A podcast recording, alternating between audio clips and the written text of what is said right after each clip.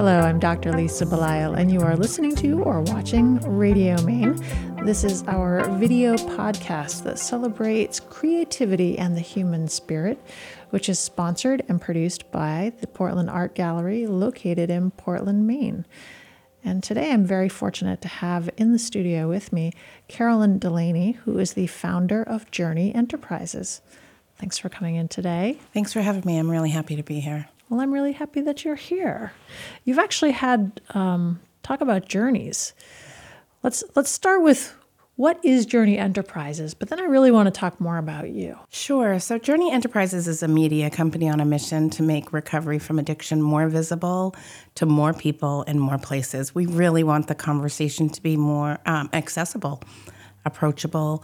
Uh, we believe that visible recovery will save lives. And how did you get to be interested in this? Well, it's an interesting story because it started, it actually started in 1990, probably in the 90s, is when the name Journey was. Um, is from I I got sober in 1993, so my path to recovery um, was uh, Sorry, I just need. So I got sober in 93. So I'm a woman in long term recovery. My path leading up to getting sober um, was a decade of trying to stop drinking alcohol and doing drugs um, without really understanding that there was nothing in there that I could control. I ended up on the streets of Portland as a um, homeless gutter drunk is really uh, where my path led me. And I had two children, so I had a, I had two two kiddos, and in 1991 the state stepped in for the first time. In '92 they stepped in again. I um, I I ended up in a 12 step program, and I went to rehab in November of 92 was when I went to rehab. So Crossroads of Maine and Windham. And it was there that I learned that I have this this disease of addiction that I can't control with my own head.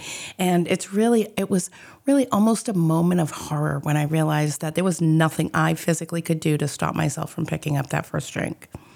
And my um, my early st- steps into recovery was a rehab and then a women's halfway house called Avodia House, and then a transitional residence called McAuley Residence. And it was at McAuley that I got my kiddos back. So when I was in McAuley from 93 and 94, I had a, I was the first alcoholic there. And they knew that as a woman in early recovery with no life skills and no parenting skills that I really needed a lot of support around me. And I got my kids back. I got an apartment. I bought a house. I got married. I've just had this amazing second bonus life that I really didn't think was possible. I really didn't think it was possible. So, fast forward 25 years, I've been in large IT. I managed large IT departments my entire professional career. And in 2017 is when the first seed was planted literally for journey and it was a dream like a dream like a sleeping dream and it was about this newsletter um, from the 90s that i was a, a desktop publisher for on a Macintosh, which was really new in those days. And I had a dream about the banner on the top of the newsletter, completely out of the blue. I had my own consulting business. I was doing um, data integration and automation is my jam. And completely out of the blue, I had this dream. And from that dream, amazing things have unfolded over the last seven years. And Journey Enterprises is um, kind of the birth of that. I think what you're describing and modeling is so crucial to moving to a new place of our understanding of substance abuse disorder. Mm-hmm. I mean, the, the stigma around um, substance use and substance abuse and the people mm-hmm. that are um, that have this disease is so difficult to overcome. I mean, so it's so easy to make assumptions right, right. about the who these people are. Because these these people are not these people these people are us. Right I right mean, right and i think that f- to be able to tell that story and to be able to say listen this isn't this isn't somebody that you don't recognize. This is your sister your neighbor your mother your grandmother can happen at any age. It can happen to right. any person and it can have really a devastating impact on any life or series of life around it. Right, exactly.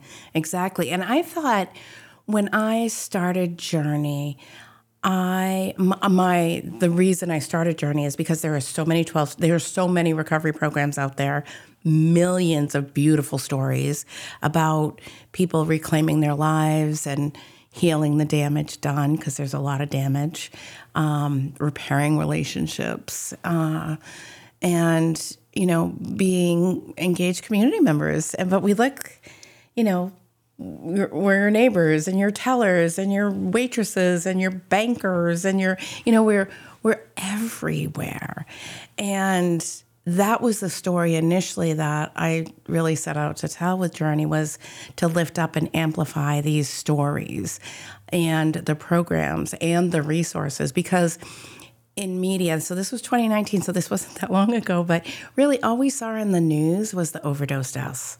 That's all we were seeing. And there was this group of us that were like, wait a minute, there's another side of that. That is not the, that is not the only way um, through this addiction. And so when I started Journey, I thought that I was going to be met with a lot of stigma. And really, my experience has been a handful of people that have been really interesting conversations. Um, my what I've come to see for myself is that so many people are affected. So many people are affected.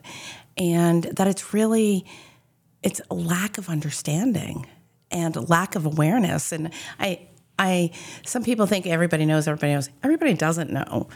I I've met people who don't who, who seriously, legitimately don't know that AA is free. Like I'm sh- uh, shocking shocking. Uh, so my my first year in, with Journey, I was I was only met with two people that said no to my magazine when I was out doing distribution, and um, my um, my experience was that people were affected. People had a, had a person, like that's what I would hear. Like, yeah, my you know, and quiet, quiet. Um, and that actually gave me a lot of hope. Is the fact that we don't need to create a new media, you know, a new digital blah blah blah. Like we just really need to lift up the the the solutions that are already here. You know, we don't need a new drug to figure out like how to stop the problem. It's that people are just unaware of the solutions, and I think part of that I see this in um, in large um, events where I'm a speaker. When you say the word addiction, you see that energy that that creates automatically. Like you see these they're like shoulders come up right? Because the word addiction brings because we're humans and not robots that it brings up somebody. Somebody. Somebody close somebody you've read about somebody you've heard about a loved one. Some type of a human being is connected to that story. And depending on some your relationship with that someone energy gets created and emotion gets created. So in a room of a hundred people, now everybody's like, like, right, you've got all these emotion you're setting in. And because of the stigma, nobody wants to talk about it. Right. So so in the room I can see it. I can see it. It's palpable where where there's almost this like I can't breathe kind of emotion. So I just have everyone take a deep breath. And I like, okay, I just call it out for what it is. Like, okay, we just connected. Everybody's sitting in some big emotion. Let's just everybody take a deep breath. I learned this in rehab. Let's I a parasympathetic something or other gets like, okay, let's all breathe. And you know, you can see the shoulders come down, you know, because even the word stigma, people will like, there's a reaction to that, right? And but when we can call out the emotion and we can keep talking, like my goal is to make people a little bit more curious and a little bit more inquisitive. Like, oh, it, it we don't have to have the conversation be about what the is it a disease? Is it nature? Is it nurture? Is it is it is it is it the reason around it? But if we can just generate enough uh, curiosity around the solutions, then because of the power of uh, media and um, social media, every single human being has an opportunity to amplify something. And the more curious people get, the more people understand what's available. Our hope is our goal is that they amplify that hope. That's that that that the word stigma like you start seeing it more and more if you if the only thing that if the only experience people had with alcoholism and addiction was me climbing out of a gutter in 91 of course right? Of course there's like judgment and stigma and all this other stuff. That's the very visible consequences of active addiction. What we don't see often and when journey started is the um, benefits of recovery right? We don't see that like beyond the handcuffs or beyond the you know that that um, the next stage in those things in the recovery process. We don't see that because people are some people are scared you know? I didn't tell i was i worked with the same people for 20 years and i never fought, i never told people i was in recovery. I told five people in 20 years that were outside of the recovery rooms because i was afraid and I think stigma is fueled by silence and fear and um, personal experiences. So, with the magazine, because we're out in communities, like we're at the tire dealerships, like we're at car dealerships, we're in nail salons and hair salons, and we're just out in community saying, ah, treatment is possible, treatment works, recovery is possible, and that there's hope, help, and support available. And all because one way to combat stigma is education. One of the things that I find very appealing about what you're describing is what we often hear are the things to avoid and the reasons not yeah. to, um, I guess, have an issue with addiction, right? Mm. Because we don't want to lose our children, because, you know, it's all right. the things that we're running from. But what you're describing is a running or walking oh. or strolling or whatever toward. Towards. You're saying yeah. we're going to move to a position of strength and we're going to show you that this is possible and it is going to be a journey and it is going to require effort and it will be lifelong, but it's it's out there. Mm-hmm. And I mean, it's it's so easy to try to deal with the avoidance well easy not always easy but mm. but fear and anger and frustration i mean those get you so far but the energy needed to actually positively move forward mm-hmm. is much much greater because it's such a it can be such a long-term process yes i love that and i really love the highlighting of moving towards instead of away and I think that's the power of honestly the 12 step community. I'm a 12 step baby. And is that when people share their stories and you know that they come from the same kind of place, like the dark night of the soul, for those that know what that is, they know what they know other people have experienced it too. When you talk about it in a open and honest way and you and you see the like I've been there, that type of relate re- relate to a story. And then you hear about um, them come on the other side of that dark night. And you know the things that their lives have become after that spot that uh, until you hear it in a room where you trust the speaker and the messenger it you don't even know it exists you don't even know it exists. But I think that's the benefit of the 12. I, I thank God I'm a 12 stepper because my world, my experience with addiction, my experience with life in general was very, very minim- minimal. It was, you know, my, my, um, my, the, the fact that I am an alcoholic and a drug addict exposed me to a world that I never knew could be possible for someone like me, a woman like me, a mom like me. But when I hear other people talking about, yeah, I was there and now I'm over here, I'm like, oh, maybe it's maybe me too. Maybe it's possible for me too. We have uh, one of the sayings in our programs is uh, yet, you're eligible to. And it was always, I always heard it in my early days as you're eligible to for being arrested while drunk. Been there. Jail, been there. You know, like you're eligible to for that stuff that hasn't happened. But at some point along the ways, I saw that you're eligible to is that life better than you can even imagine it.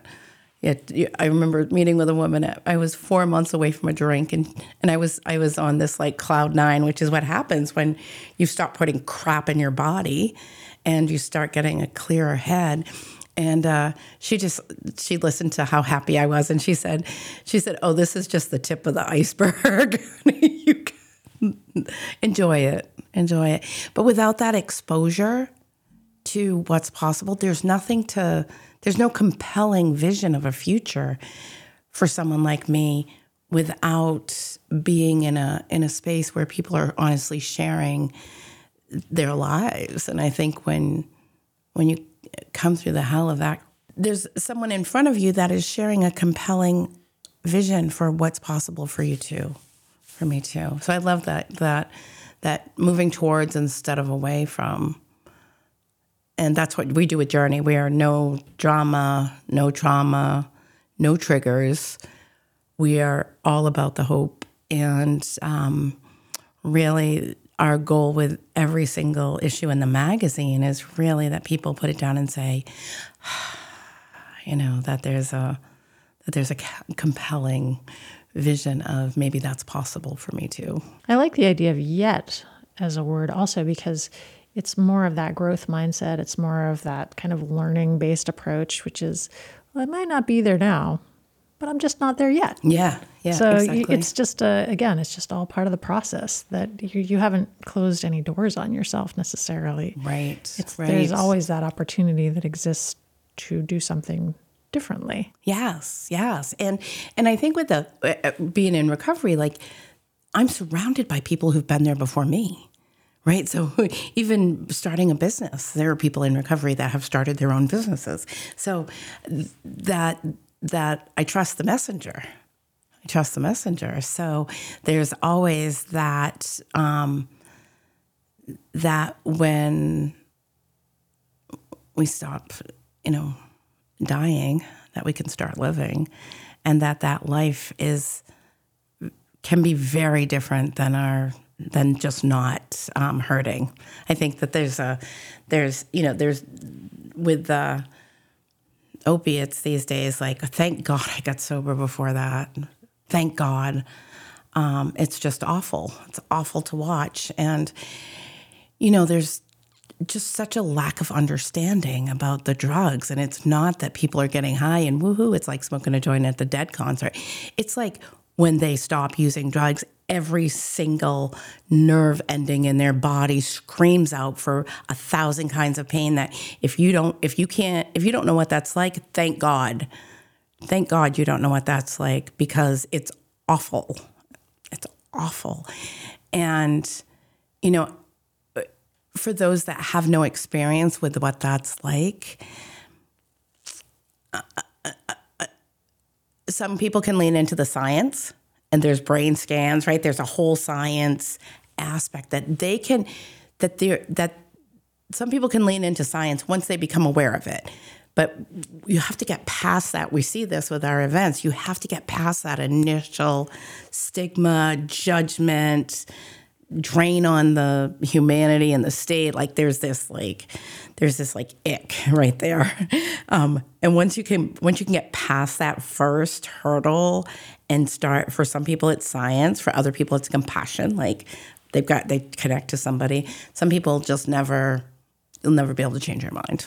They'll just never be able to change your mind. But um, but the more I believe, the more we educate people on the the science that we have today, that's the I go off on a little soapbox. That's the worst part about it is that we have brain scans that prove the science behind addiction and alcoholism that we didn't have in the 90s or the 80s, right? Like we have modern technology has allowed us to understand what is going on for the human body around this topic. And yet we don't use the advancements in communication and, and social media and media and marketing and publishing to lift up that information and tell people. Like tell people like it's not like here's your brain here's your brain on drugs. It's like scientifically an x-ray of your brain.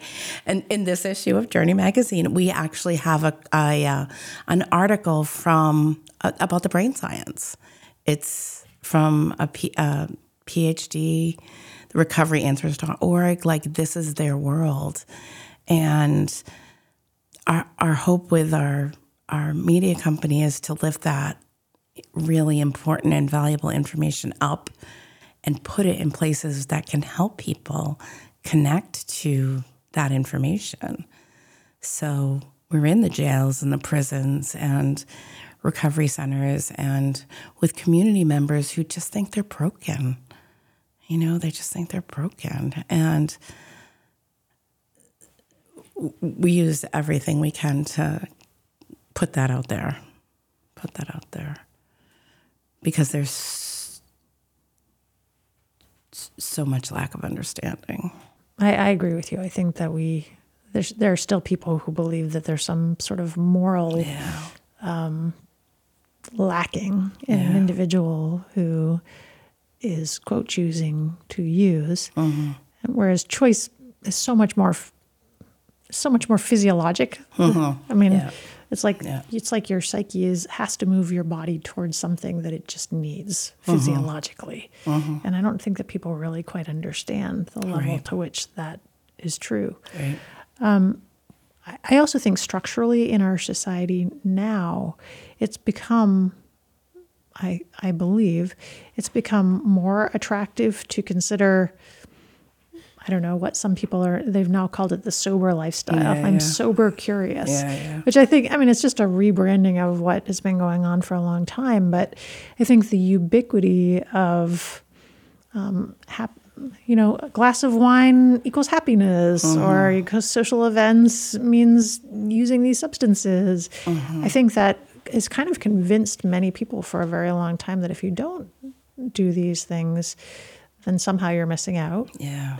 And also, I mean, as somebody, I, I just, I choose n- not to drink alcohol and that's just a choice I make. It doesn't really matter why. Right, right. But then I'm in a situation and people are like, oh, you don't drink? Why? I'm like, like, well, I don't know. Why don't you drink coffee? Like, what's the, yeah. like, isn't it, isn't it okay to make that choice? Yeah. No matter what my reasoning is. Right. Right. But I, I think that's become more accepted now than it once was. But isn't that strange that we, we judge people for not partaking in a substance that for some of us would be fine to?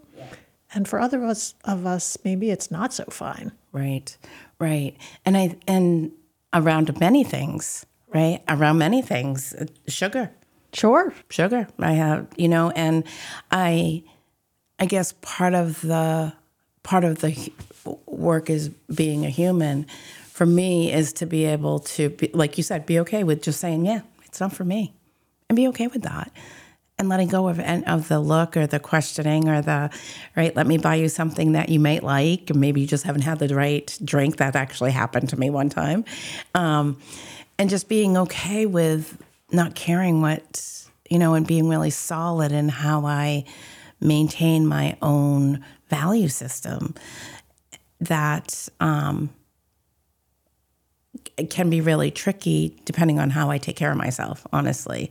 Because for me, I believe that I have so many, um, I have so many things between me and that very first drink. So many things. I had nothing between one and two. I really believe that. Like if I were to pick up a drink, I all of my filters would be down. So I use everything I can between me and that, and my, that's my responsibility. I really believe that that that's I my, I do my part and the universe does their part. But the um, I think what I, don't I don't go to war against the alcohol industry or tobacco or any of that. But one of the things that I constantly have to breathe through is um, alcohol that is served in like gumball containers for young ones. Yeah, I think that that that that they just keep marketing it. You know, they're like this big and they're right on the counter, and I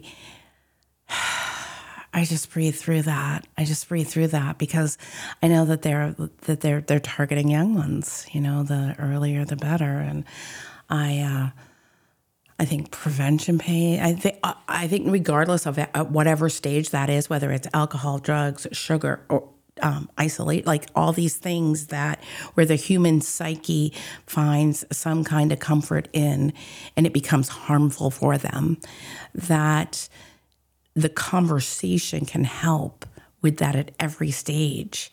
I, I was listening to one of your podcasts, and it was I can't remember who it was with, but it was about having one solid human in your life, right? One person that you can trust.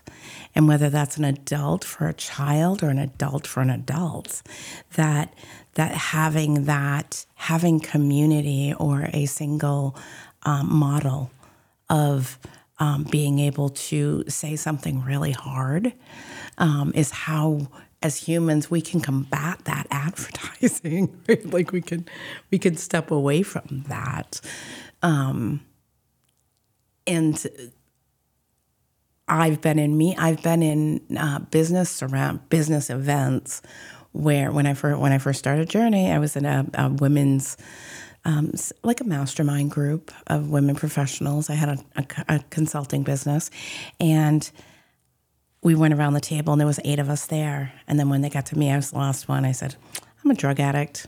I'm an alcoholic. I'm starting this thing. I don't know how I'm going to do it, but I believe that visible recovery will save lives. And I'm just going to start this business. And then two other women opened up. Like it was fascinating. Like all, sometimes all it takes is like one person to be real in a situation like that where it becomes okay. It becomes okay to have a conversation. I think with the what I've seen at like the chambers and the rotaries is is that I can I have to announce I have to say who I have to say why I'm there, which is a drug addict and alcoholic. I have no problem with the terminology for myself. Self-identifying to me is really important. And I think it gives permi- permission to people to talk to me after the fact you know, I think that the more visibility we have will attract people who may need to be attracted to someone who can say, I'm an alcoholic. Um, you never know. You never know who's in the room. You never know who is really, really struggling and just needs to connect with someone they know has been there on a real, you know, even if it's a, a surfacey level, it's it never is, honestly. it never is. It it never stays at the thank you for sharing. It the the walks out to my car. There's always a hug. It's a weird thing right after COVID. There's always a hug. Um, but with the magazine and the media, we do a lot. We do engagements. We we we're out in communities. We were at the Blueberry Festival in Machias, not a place you commonly talk about addiction, right? We're there with safe drug disposal. We're there for prevention. We're there with Narcan. We're there with our magazine. We're there to have the conversation. And I I can see we see how people's shoulders drop a little bit, you know, because there's hope out there. Because there's hope out there. So I see when when you go to a restaurant and you're like, no wine list, I don't need that. That that actually gives permission to other people if you're with another couple And they'll be like, yeah, I don't need to drink tonight. Yeah. No wine for me. And or, you know, and uh, one of the things that I love to do is I love to go to restaurants and say, wow, look at that special drink that's made just for me that has no alcohol yeah, in it and it tastes great. Yeah. I'm always so appreciative of the things that somebody has taken the time to kind of put together to taste that little special something. So I can celebrate too. Yes, yes. And that means a lot. It means a lot. And more and more are doing that. Have you noticed that more like yes. more and more restaurants are um, really encouraging inclusivity and serving all of their community members. And that's with, you know, drinks that are really in the fancy glasses with, you know, really interesting combinations of liquid that don't include alcohol don't include alcohol. And the more we, I believe the more we see that, the more we will see that, right? There's going to be this like, there's that that wasn't true 20 years ago right that wasn't even true probably five years ago right it's only in this like sober curious sober sober interested i think covid did a lot to like fuel all of this desire to really look at um, not drinking not drinking when we go out. So I think that the hopefully we'll see more and more. It's all over the place, really. They have I in our one of our issues of Journey, we did this article about um, there's 14 football stadiums that have a yellow section for sober people. 14 of them. The Patriots have a yellow section for people. It, they don't call it their so they might actually call it their sober section. I'd have to reread the story. But it's for people who want to enjoy an event without alcohol. Fascinating right? And they're all season tickets at the Patriots. Like, you know, this isn't this isn't a, a small this doesn't affect a small portion of our population, right? If 14 football owners are saying this is important to us, it's an important topic. And the more we see that, the more we will see that. I really believe it. I didn't know yellow was like the topic. Like that's the color, the yellow section. They have them at concerts. They have them with um, footballs. They have football people. They theaters like it's it's starting and i think the more that we the more that we can um, say thank you to the restaurant that provides that or thank you to the patriots or thank you to the concert that offers that opportunity the more that they'll see that we're serving a population of people that's important to us you know the more that we'll do that i like this ripple effect that will start to spread this like how do we be more inclusive regardless of why people stop drinking right? Regardless of why. But to be able to enjoy a, an event without having alcohol spilled on me, you know, that's a, a thank you, Patriots. I didn't realize that. Yeah. And so I find that fascinating. And I also am very grateful to organizations that make that choice.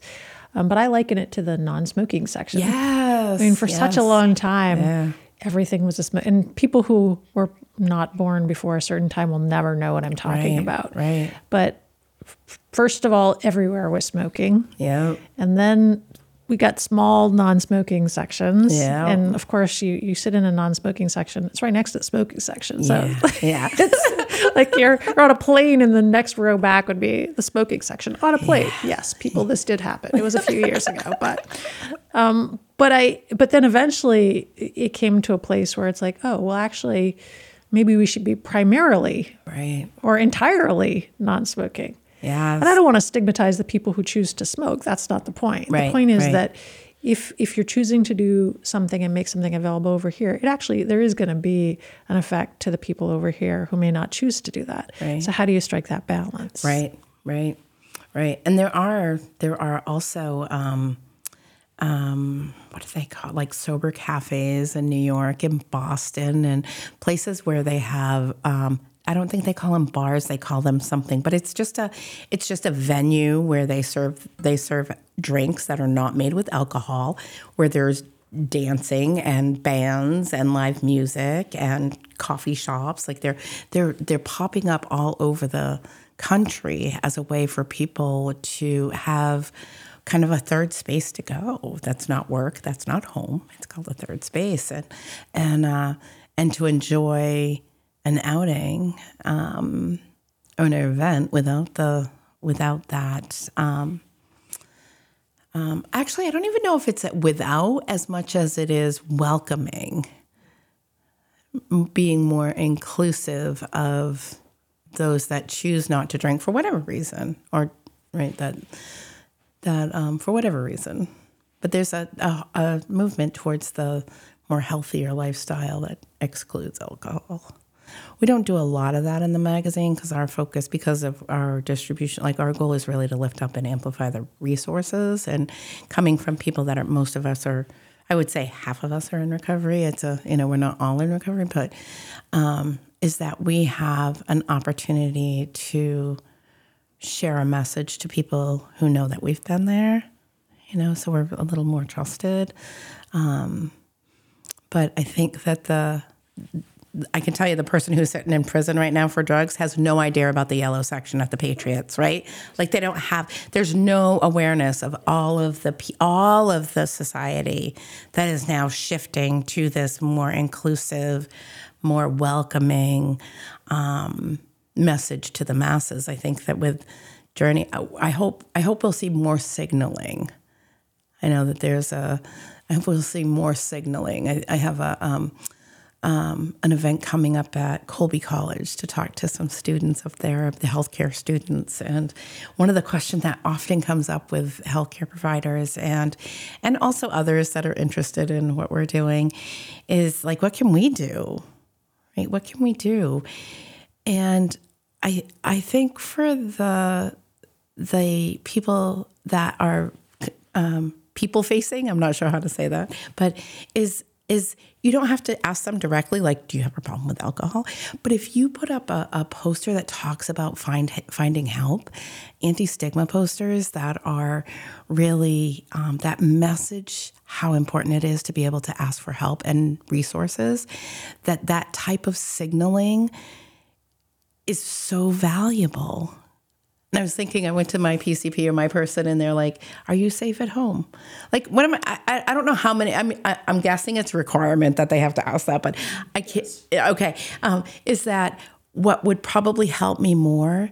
Is like um, a domestic violence poster that I can look at in the you know quietly with the phone and take a picture of the QR code. Like that would probably help me more than some random person asking me if I'm safe at home if there are firearms at home. Like I, am guessing that's all required because they've been asking me every time I go in now. But but I, I guess that that that signaling will probably be would probably be more helpful to the person who is not feeling safe at home.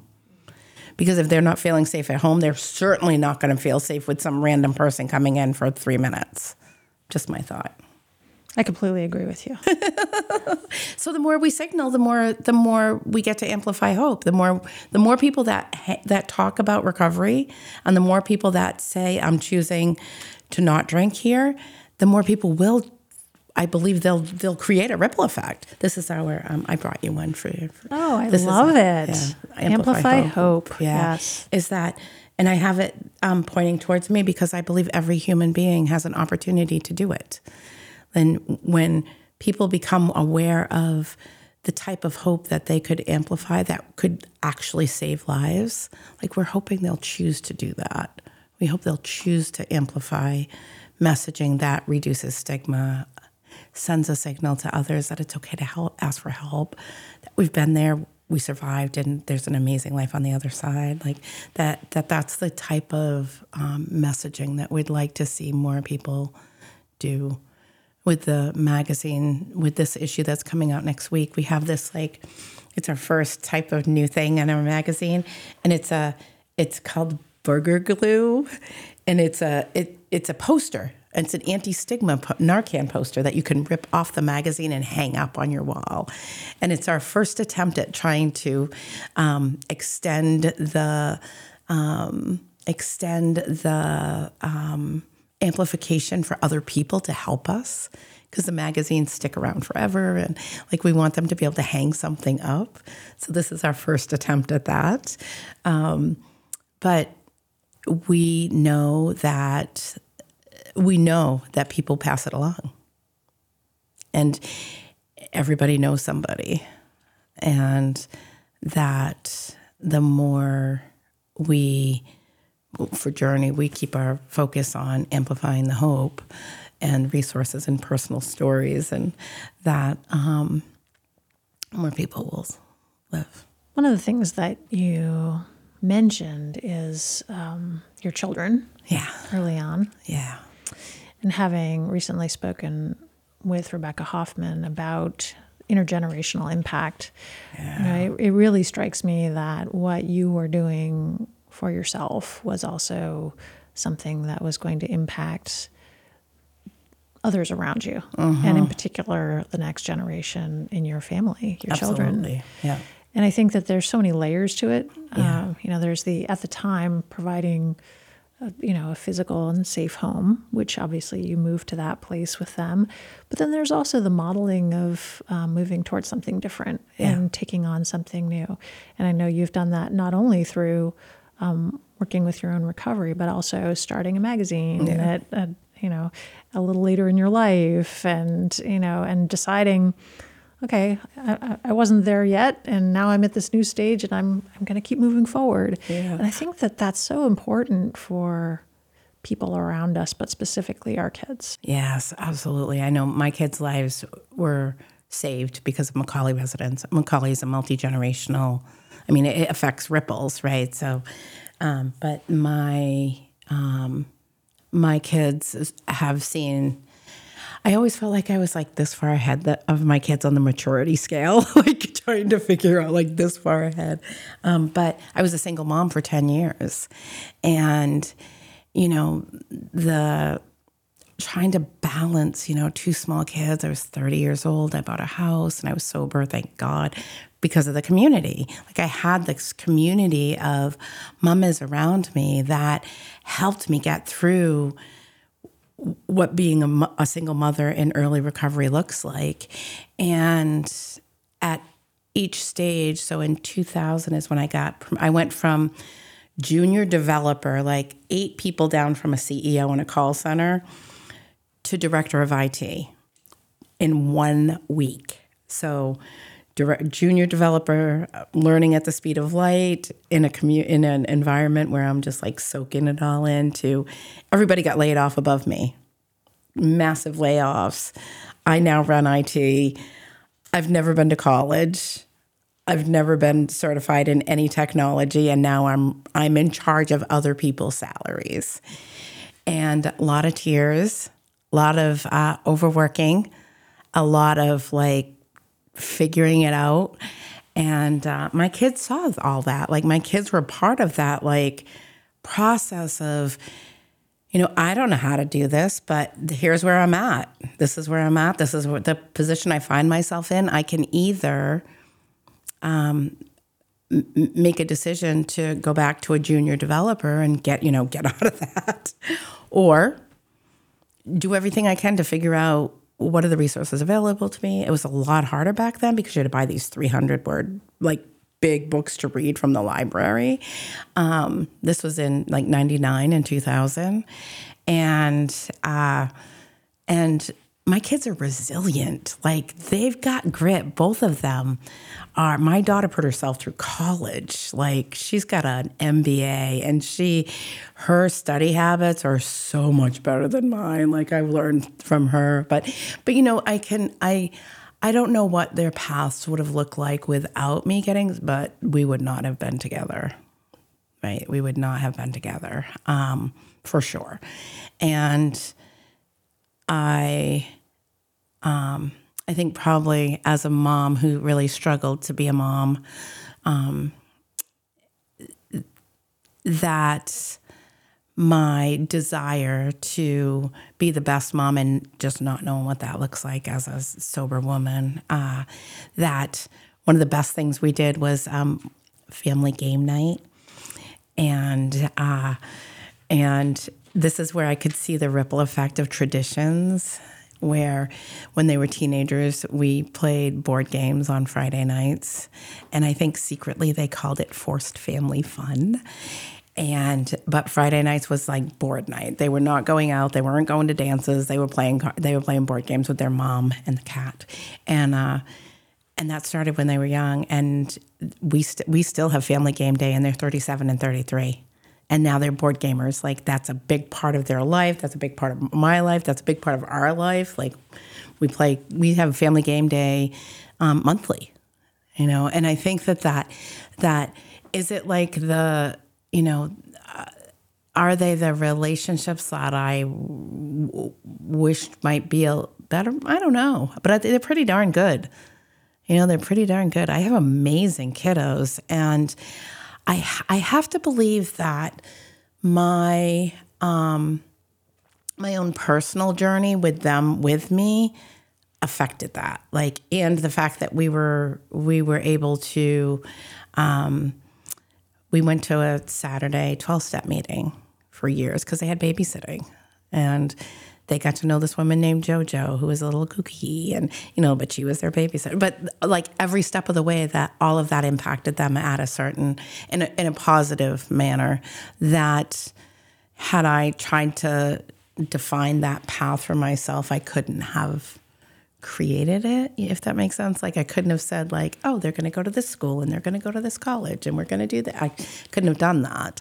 But um but their trajectories changed forever, really, because of McAuley. Really, McAuley was the McAuley was the catalyst for rooting in recovery for me with my my kids, especially with my kids. Well, I guess in talking to you, I now understand uh, why you won the the SBA award. Yeah, yeah. I still don't know.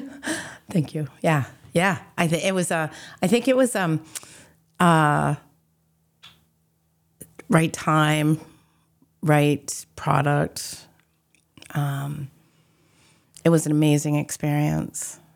Uh, amazing experience um, because w- w- what I love about winning the SBA award, besides meeting the vice president and, and going to the White House, was um, that it put this conversation about addiction in a completely different audience.